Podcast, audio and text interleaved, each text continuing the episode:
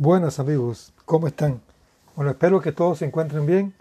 Hoy vamos a tener nuestro tercer episodio, pero ya vamos a cambiar un poco el tono de la conversación. Anteriormente habíamos hablado con respecto a la aromaterapia y las propiedades de algunos aceites. Hoy vamos entonces a comenzar un sistema de tratamiento con plantas medicinales, o sea, fitoterapia. En este caso nos vamos a referir a plantas medicinales que se utilizan para problemas eh, respiratorios como son las alergias, resfriados y afecciones bronquiales de diferentes tipos. Entonces, para ello hemos elegido algunas de las plantas fundamentales, aunque hay muchas más, pero bueno, las que están más al alcance de nuestras manos. Antes de continuar, bueno, le hago referencia de que nos pueden contactar a través del Facebook en la página del Centro de Salud y Terapias Alternativas. Otra es Salud y Terapias Alternativas. Y como última opción es Sauro Natural. En el Instagram a través de nuestra página de Sauro Natural. Bien, haciendo una introducción, podemos decir de que la medicina natural representa uno de los más antiguos paradigmas de la medicina. Como todos sabemos, desde que el hombre comenzó a enfermarse, y de manera más o menos práctica comenzaron a curarse con plantas y la medicina tradicional representa también una estrategia de supervivencia, porque para poder sobrevivir en esos momentos que se pierden los albores del tiempo, las personas tenían que vivir de lo que le daba la naturaleza y con ello poderse curar. La medicina natural es un sistema o criterio médico preventivo y terapéutico, porque normalmente se basa en la prevención de las enfermedades más que la curación, aunque bueno, ya llega el momento en que la enfermedad nos ataca y debemos tratarla. Y está basado en la comprensión y la utilización de los principios autorreguladores del organismo, que enfoca al individuo como parte de un todo e interrelación continua con el medio ambiente. Nosotros somos parte del medio ambiente y si el medio ambiente está contaminado o tiene problemas, nosotros también lo vamos a tener porque convivimos en ese entorno, por lo tanto es una de las causas que ocasionan tantos problemas respiratorios y de ello vamos a hablar más adelante. Eh, vamos a, dar algunos conceptos, por ejemplo, de las enfermedades respiratorias crónicas que por lo general se representan con las siglas ERC. Estas son enfermedades, como bien dice su nombre, crónicas que comprometen al pulmón o las vías respiratorias. Dentro de ellas se encuentran, por ejemplo, el asma, las enfermedades pulmonares obstructivas conocidas como EPOC, la rinitis alérgica, las enfermedades pulmonares de origen laboral, eh, esas son ocasionadas fundamentalmente porque en nuestro centro de trabajo pueden haber algunos alérgenos que nos provoquen este tipo de enfermedad y otra es la hipertensión pulmonar.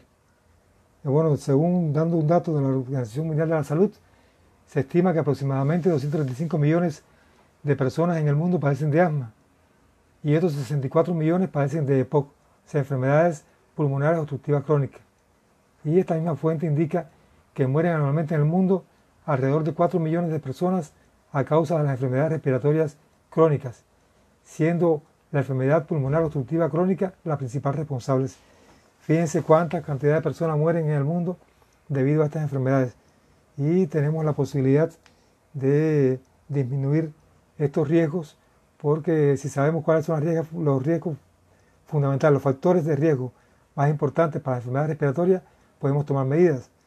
Dentro de estas causas, bueno, podemos citar el fumar, que todos sabemos que al fumar estamos afectando nuestro sistema respiratorio en todas las formas. La contaminación del aire en espacios cerrados, por ejemplo, la exposición pasiva al humo del tabaco. No es solamente el que fuma, sino la persona que está cerca y está oliendo todo eso, ese humo que sale de la persona fumadora, también afecta a ese fumador pasivo. La contaminación ambiental que está dada por tanto el humo que emiten las fábricas como el monóxido de carbono de los autos eh, y diferentes factores que están en el ambiente provocados por el mismo ser humano. Exposiciones alérgenos, hay personas que son alérgicas, por ejemplo, al polvo o a la humedad, a el polen, etcétera, y esta exposición también provoca que la persona pueda tener estos síntomas. Inhalación de polvo y productos químicos en el medio laboral.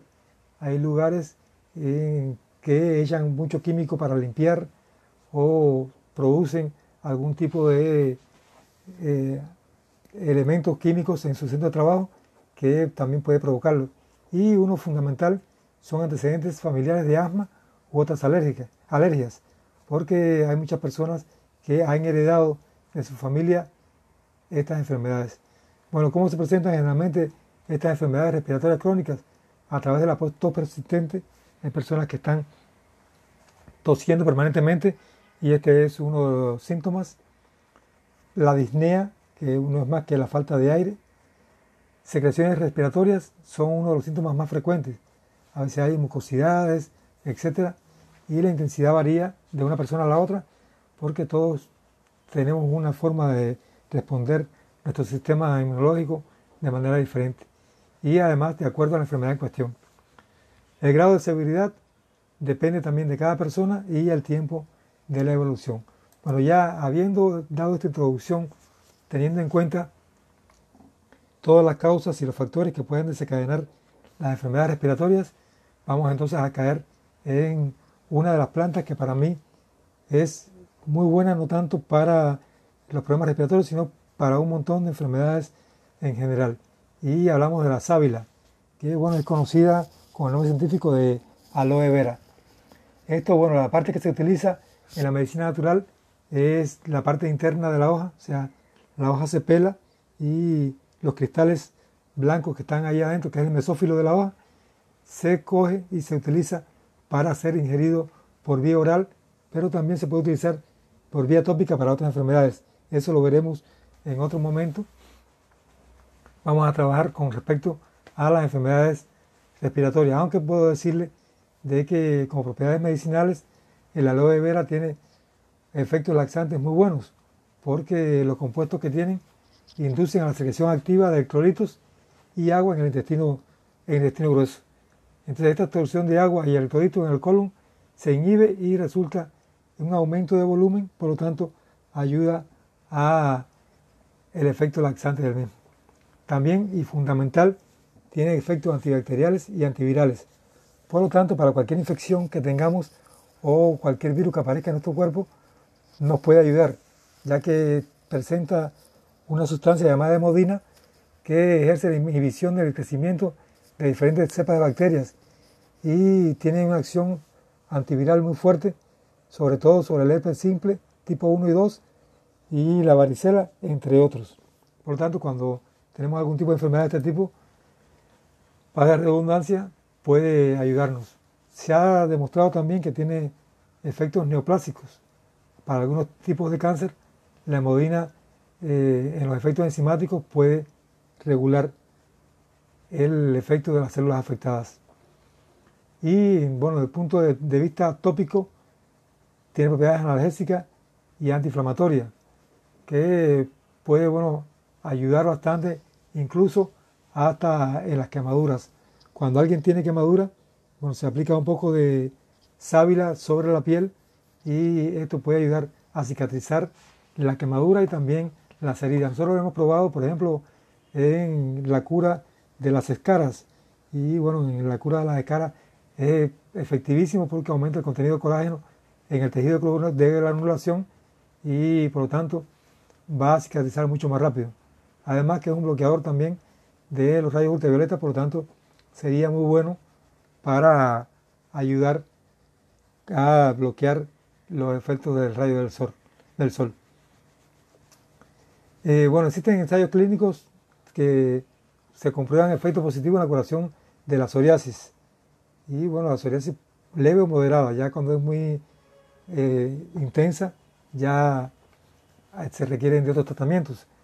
Pero nosotros tenemos mucha experiencia con respecto a esto con una crema de sábila que preparamos y la unimos conjuntamente con la crema de eh, árbol del nin y estas dos ayudan a disminuir los efectos de la psoriasis considerablemente. Pero bueno, continuando con otro tema para las enfermedades bronquiales.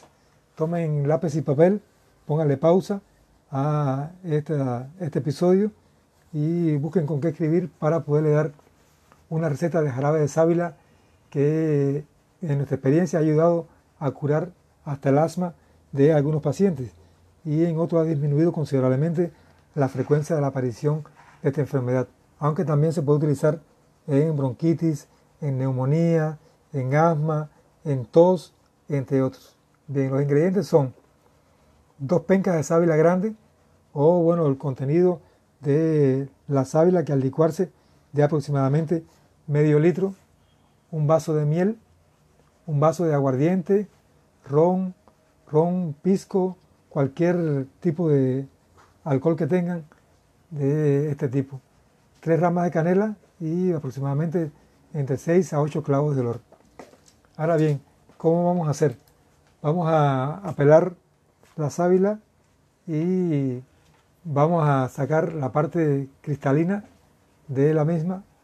Vamos a licuarla y entonces ya cuando está licuada, que tengamos aproximadamente medio litro de sábila licuada, vamos a echarle un vaso de miel, el vaso de aguardiente, de ron o de pisco y todo eso lo vamos a mezclar nuevamente para que quede completamente unido.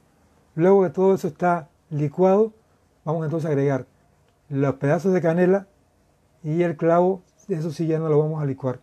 Lo vamos a dejar reposando aproximadamente 72 horas y de ahí vamos a consumir en niños menores de 2 años no se recomienda tomarlo porque tiene miel y todavía ellos no están preparados su sistema digestivo para esto.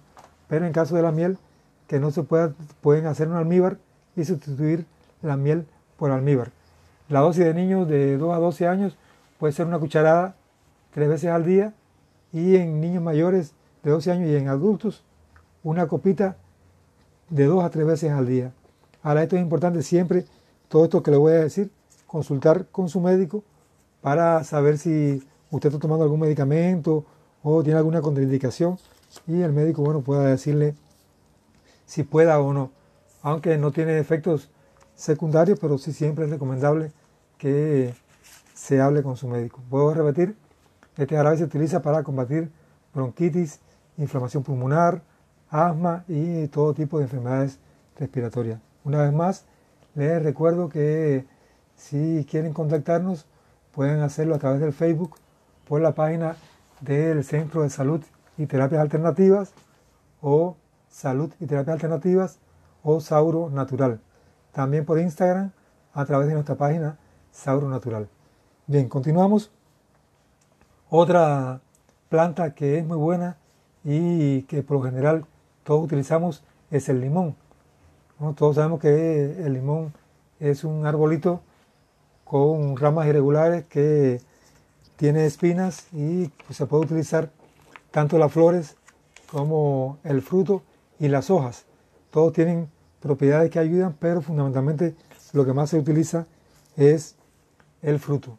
De la propiedad del, limón se destacan su valor como anticatarral, porque y además beneficia a la circulación sanguínea. Una persona que tiene problemas circulatorios, al tomar el limón, está, en vez de tomar aspirina, está beneficiando la circulación a través del uso de este producto natural que a la vez es un protector capilar porque va limpiando por dentro las venas y nuestros vasos capilares y sacando todo eso que se va creando, que hablándolo en argot popular sería como el sarro de las cañerías y en nuestro organismo también se van haciendo placas eh, de grasa y de otras sustancias de desecho en las venas y por lo tanto esto ayuda a limpiarlo.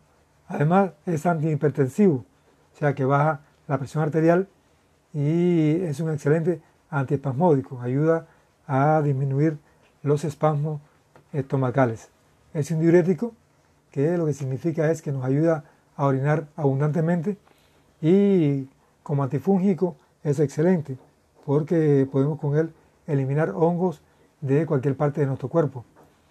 Es un analgésico también muy bueno, ayuda a disminuir los dolores y aplicado a la piel y las mucosas nos sirve antibacteriano. O sea, si tenemos una herida que está infectada o una quemadura o algo que esté infectada, podemos frotar el jugo del limón sobre esa zona. Sí va a arder, es cierto que va a arder, pero bueno, toda la, cura no se pueden ser bonitas. Va a arder, pero va a curar considerablemente. Yo tengo, por ejemplo, eh, una anécdota de cuando era niño, me picaron dos avispas en la pierna y de inmediato mi tía cogió y frotó limón sobre la picadura y un poquito de ajo y el dolor desapareció como por arte de magia y no se me inflamó la picadura. O sea que por lo general cuando una avispa te pica duele horrible y se inflama. Bueno, pues el limón conjuntamente con el ajo hizo un efecto fantástico porque eliminó esta inflamación y esta, este dolor. Bueno, como decía, el jugo de limón se usa en aplicación tópica para curar heridas, herpes y otras afecciones de la piel. En el herpes es fantástico. Y bueno, ya vimos que en el caso de la sábila también se sábila el limón, aparte que trabajan sobre los problemas respiratorios, también sirve para los problemas de los virus.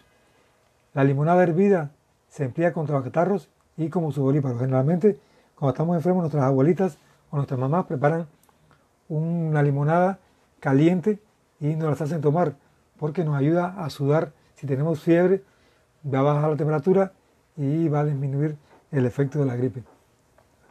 El zumo en agua se usa contra la dispepsia alcalina, o sea, cuando hay eh, dispepsias alcalinas y también contra las anginas catarrales.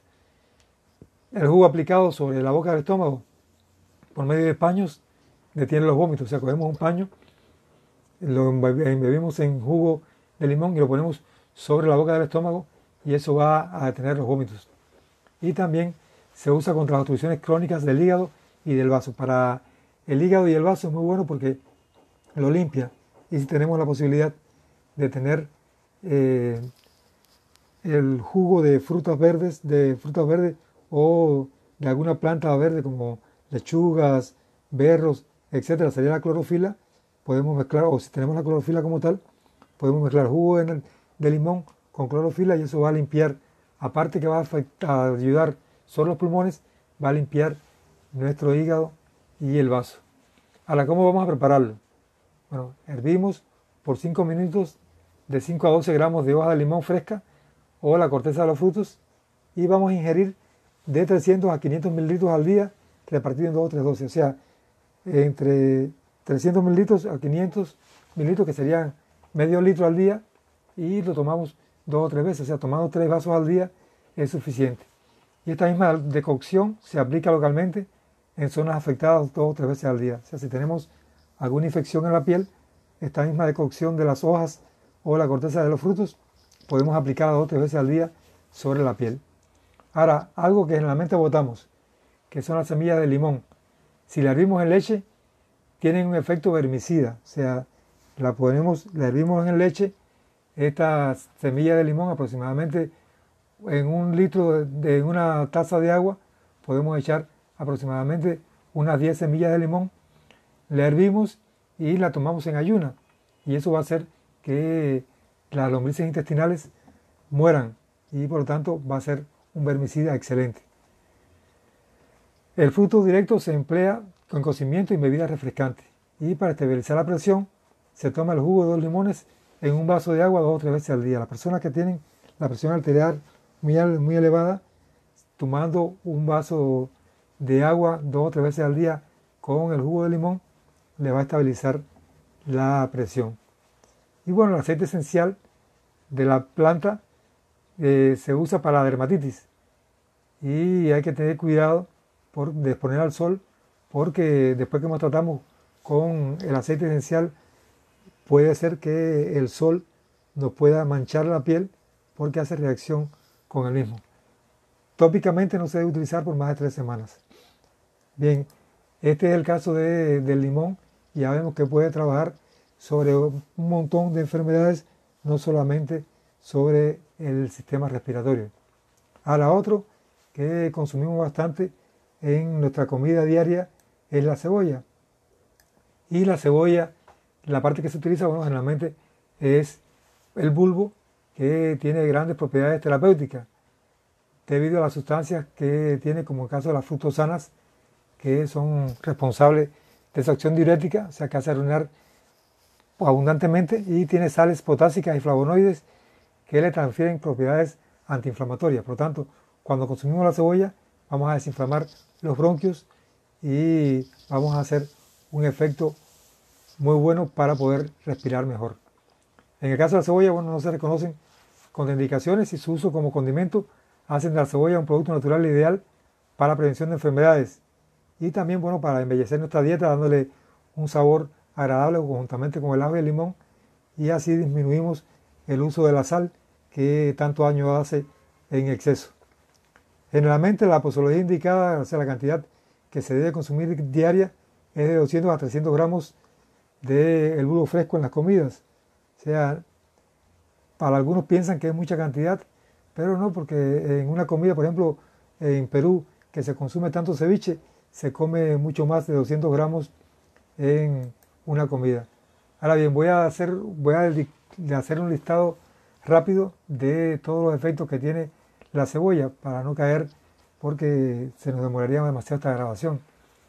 Eh, indicaciones es antiséptica urinaria, antiinflamatoria, es vasoprotectora, es antibacteriana, antiparasitaria, broncodilatadora, aquí está su efecto sobre los pulmones, eh, hace que los bronquios se dilaten y a la vez actúa como expectorante. El bronquio al dilatarse, el, la flema quedan sueltas y por lo tanto a través de la tos podemos expectorar, que eso mismo hace el caso de la sábila, que no le expliqué, la jarabe de sábila, el caso de el, alcohol que le ponemos, el ron, eh, tiene un efecto de broncodilatador. Entonces la sábila, conjuntamente con la miel, son antibióticos naturales, pero a la vez son expectorantes y ayudan a botar las flemas y la canela y el clavo calientan los bronquios. por tanto, es un jarabe completo. Continuando con la cebolla, vamos a decir que también es hipolipidemiante, o sea que baja los niveles de grasa en la sangre, antigripal, analgésica, antiséptica, antidepresiva, antimicótica, o sea, contra los hongos, es carminativa porque hace expulsar los gases, es diurética, es fibrinolítica, o sea, que evitan que se formen trombos en las venas para las personas que padecen de trombosis o de coágulos, esto puede ayudarles. También evita la, la arteriosclerosis, o sea, el endurecimiento de las arterias, el asma, la diabetes, fiebre, gripe, hiperlipemia, o sea, lípidos en sangre, hipertensión arterial, hiperuremia, o sea, exceso de urea en sangre, infección urinaria, litiasis urinaria, que son piedras en las vías urinarias, la obesidad y la parasitosis intestinal. Fíjense para cuántas cosas sirve la cebolla. Lo importante que es consumir cebolla todos los días porque nos va a ayudar contra un montón de enfermedades. Ahora también pónganle pausa aquí a la grabación para que puedan copiar el jarabe de cebolla que sirve para la gripe y para la tos. El sabor es un poquito intenso, pero es muy buena y efectiva. Bueno, como ingredientes, una cebolla grande o dos pequeñas y un vaso de miel. ¿Qué hacemos? Bueno, cortamos la cebolla en cuadritos pequeños y la ponemos en un frasco de vidrio y luego vamos a vertir la miel hasta cubrirlo completamente. No debe quedar nadando la cebolla dentro de la miel, pero sí debe quedar completamente cubierta.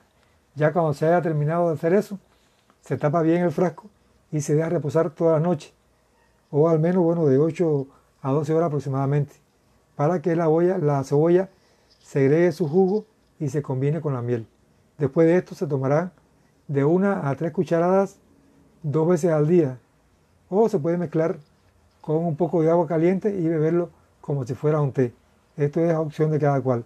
Si desea tomar con la miel, en la cucharada directa, la miel con cebolla, o puede hacerlo como un tecito y tomarlo. También eh, puede dejar los trozos de cebolla en el jarabe, si lo prefiere, o si no, puede pasarlo por un colador y filtrarlo para que quede solamente la miel ya con el jugo de cebolla. Este jarabe se puede almacenar en el refrigerador y consumirlo a medida que lo necesite. En caso de niños menores de un año, no debe prepararse con miel, ya que como le dije anteriormente, su intestino todavía no está preparado, no está maduro y en ese caso es preferible usar el azúcar y hacer como si fuera un jarabe. Bien, eh, otra de las plantas que son muy buenas para las enfermedades respiratorias es el orégano. El orégano es una planta que se utiliza bastante para la comida y bueno, en este caso mejor es utilizarla fresca porque tiene más cantidad de alcaloides que nos puedan ayudar para el efecto que queremos. Dentro de los aceites esenciales que tiene, bueno, tiene el timol y el carbaclol, que son muy buenos para el organismo, aparte de compuestos fenólicos y terpénicos con propiedades farmacológicas demostradas. Bueno, indicaciones terapéuticas en general, para bronquial. Fíjense, hemos visto unas cuantas ya para bronquial, para dermatomicosis, como son los órganos de la piel, diarrea, para dismenorrea, que las mujeres padecen mucho de menstruación dolorosa, para la dispepsia hiposecretoria, que es hiposecretora, que son trastornos gastrointestinales, espasmo gastrointestinal, faringitis, flatulencia, odontalgia, o sea, dolor en los dientes, otitis, que es muy buena, espero decir cómo usar para otitis, para sinusitis y para la tos. ¿Cómo vamos a hacer? Bueno, eh, aparte de todo esto, el, el órgano tiene propiedades aperitivas, carminativas, espasmolíticos, desinfectante de la vía respiratoria y es un tónico general y diurético. Como uso externo, o sea, para la piel, es analgésico, es cicatrizante y ayuda a combatir los hongos. Y es un excelente antioxidante, o sea que nos va a limpiar nuestra sangre cuando lo consumimos. Bueno, se prepara una decocción de las hojas y se ingiere tres vasos al día, o sea, se puede hervir la hoja y consumir tres vasos al día o hacer una infusión echamos una cucharada de postre en una taza de agua hirviendo y pues, tomamos una taza después o antes de la comida para los problemas digestivos y también para problemas de, estos pulmonares. Debe utilizarse con precaución en niños y en personas con gastritis o que tengan úlceras gastrointestinales porque puede aumentar la acidez estomacal. Bien, para infecciones y dolores de oído, se fríe en una cuchara de aceite vegetal una hoja grande de orégano y se echan dos o tres gotitas tibias dos o tres veces al día. O sea, eh, mi mamá preparaba este tipo de aceite eh, y lo tenía siempre preparado en la casa. O sea, ponía en el sartén una cantidad de aceite determinado, o sea, por cada cucharada aproximadamente se echa una hoja grande de orégano, otras hojas pequeñas. Si voy a echar 10 cucharadas, bueno, serían ya unas 30 de hojas de, orégano pequeñas y de ahí pone el aceite. Cuando esté ya bien caliente, se echan las hojas de oréganos y se baja. Y se deja ahí hasta que se enfríe. Después que se enfría, se cuela y se guarda en un frasco de color ámbar y se mantiene allí. Cuando lo vamos a utilizar, a necesitar, ya lo tenemos allí. Entonces mi mamá lo que tenía una cuchara, en esa cuchara echaba un poquitito de aceite, lo entibiaba, no caliente, sino tibio nada más, y echaba dos o tres gotitas de aceite en el oído y el dolor de oído desaparecía por arte de magia, además las infecciones también. Y para la tos se utiliza de la misma manera, pero tomando una cucharada dos veces al día. O sea, cuando tenemos tos o problemas pulmonares, se coge ese mismo aceite y se toma una cucharada tibia eh, dos o tres veces al día. Si los niños no quieren tomarla, bueno, una forma que hacía mi mamá era coger y echar ese aceite de orégano en el pan con un poquitito de sal y lo comíamos como si fuera en el desayuno, como si fuera mantequilla. Y entonces era una forma que lo comíamos y nos ayudaba. Otra planta es el maracuyá, que el nombre científico es Flor edulis, pero también se conoce en otros países como pasionaria o flor de la pasión. Las partes utilizadas generalmente son de forma general la planta o fundamentalmente la pulpa de las frutas y también las, las flores. Las flores son un excelente eh, relajante y por lo tanto para controlar los nervios es muy buena. Tiene acción ansiolítica, inóptica, suave y relajante. Además como espasmolítica comparable a la de papaverina. La papaverina eh, se vende como una medicina para el estómago y sin embargo este, esta planta, el maracuyá, tiene todo ese efecto. Se indica en casos de ansiedad, insomnio, hipertensión arterial, taquicardia, palpitaciones, migrañas, vértigos, úlceras gastrointestinales, espasmos gastrointestinales, dismenorrea, distonías neurovegetativas asociadas al climaterio, tos nerviosa, gripe, sinusitis, mialgias, que son dolores de todo tipo, contracturas musculares, y en estado depresivo como la agitación nerviosa y complicaciones nerviosas gastrointestinales. Y bueno, en el uso externo es usado para las hemorroides y como baño adicional para la agitación nerviosa. O sea, en el caso para los nervios, yo recomiendo coger una, una taza de agua hirviendo, echar una flor y dejarlo allí dos o tres minutos a que haga una infusión y posteriormente tomarlo. Es un relajante espectacular para todo aquel que tenga problemas nerviosos o que padezca de insomnio. Bueno, ahora también pongan pausa para que tomen nota para hacer un jarabe de maracuyá. Como ingredientes, cogemos dos maracuyá y bueno, sacamos la pulpa del maracuyá y cuatro hojas de menta. Bueno, eh, esa pulpa del maracuyá la llevamos al fuego y de allí le vamos a echar, por ejemplo, por cada taza de pulpa de maracuyá, se me olvidó dentro de los ingredientes decirle poner una taza de azúcar. Es demasiado azúcar según ustedes, pero bueno, esto es porque es jarabe. El jarabe tiene que ser así. Si podemos consumirlo fresco, mucho mejor. Pero hay lugares en que el maracuyá aparece por épocas y luego desaparece.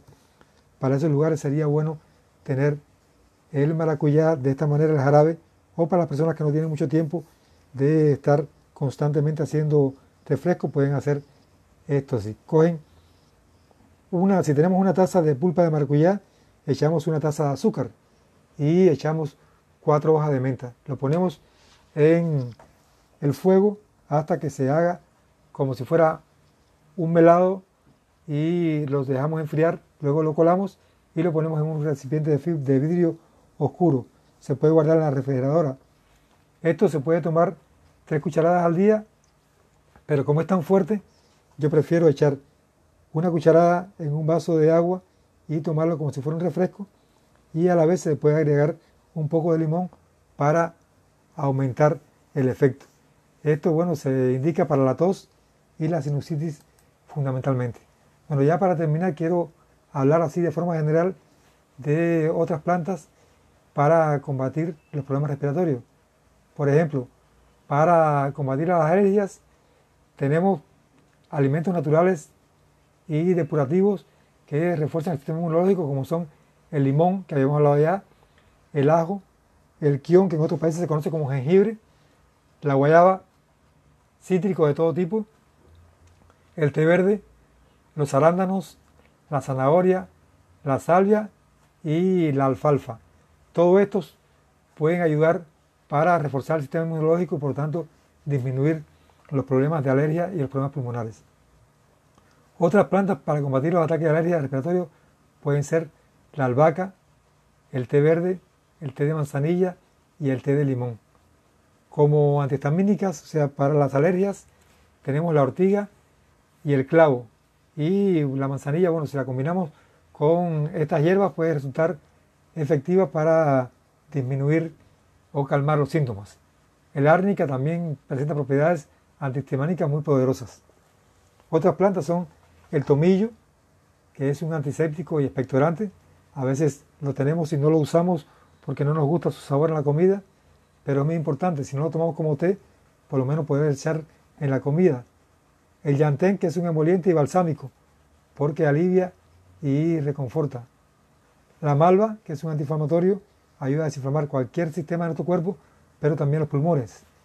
Y bueno, uno de los reyes de esto es el eucalipto, que es un expectorante y antiséptico. Del eucalipto se puede tomar la infusión de esta planta dos o tres veces al día. Y bueno, la infusión, ¿cómo se prepara? Ponemos a hervir agua y inmediatamente añadimos una cucharada de esta planta en esa agua y lo dejamos reposar durante 10 minutos colamos y bebemos. Bueno, aparte de esto, tenemos que tener cuidados generales de nuestra salud. sobre todo tomar mucha agua. El agua, como todos sabemos, limpia. Por lo tanto, tomar abundante líquido va a hacer de que la flema se vuelva más fluida y pueda ser expectorada más fácilmente.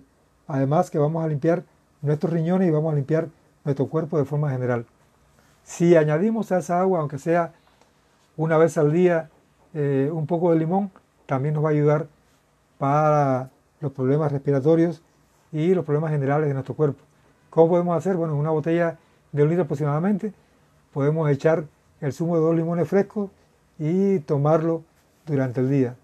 Debemos evitar alimentos procesados lo más que podamos, comer lo más natural posible, eh, evitar comer alimentos con almidones pesados, los lácteos, eh, tomarlo pero en forma eh, controlada, no mucha cantidad, cereales refinados, tratar de tomar, comer cereales que sean mucho más naturales, las azúcares refinadas, como decía de forma general, provocan mucha flema cuando las personas están enfermas.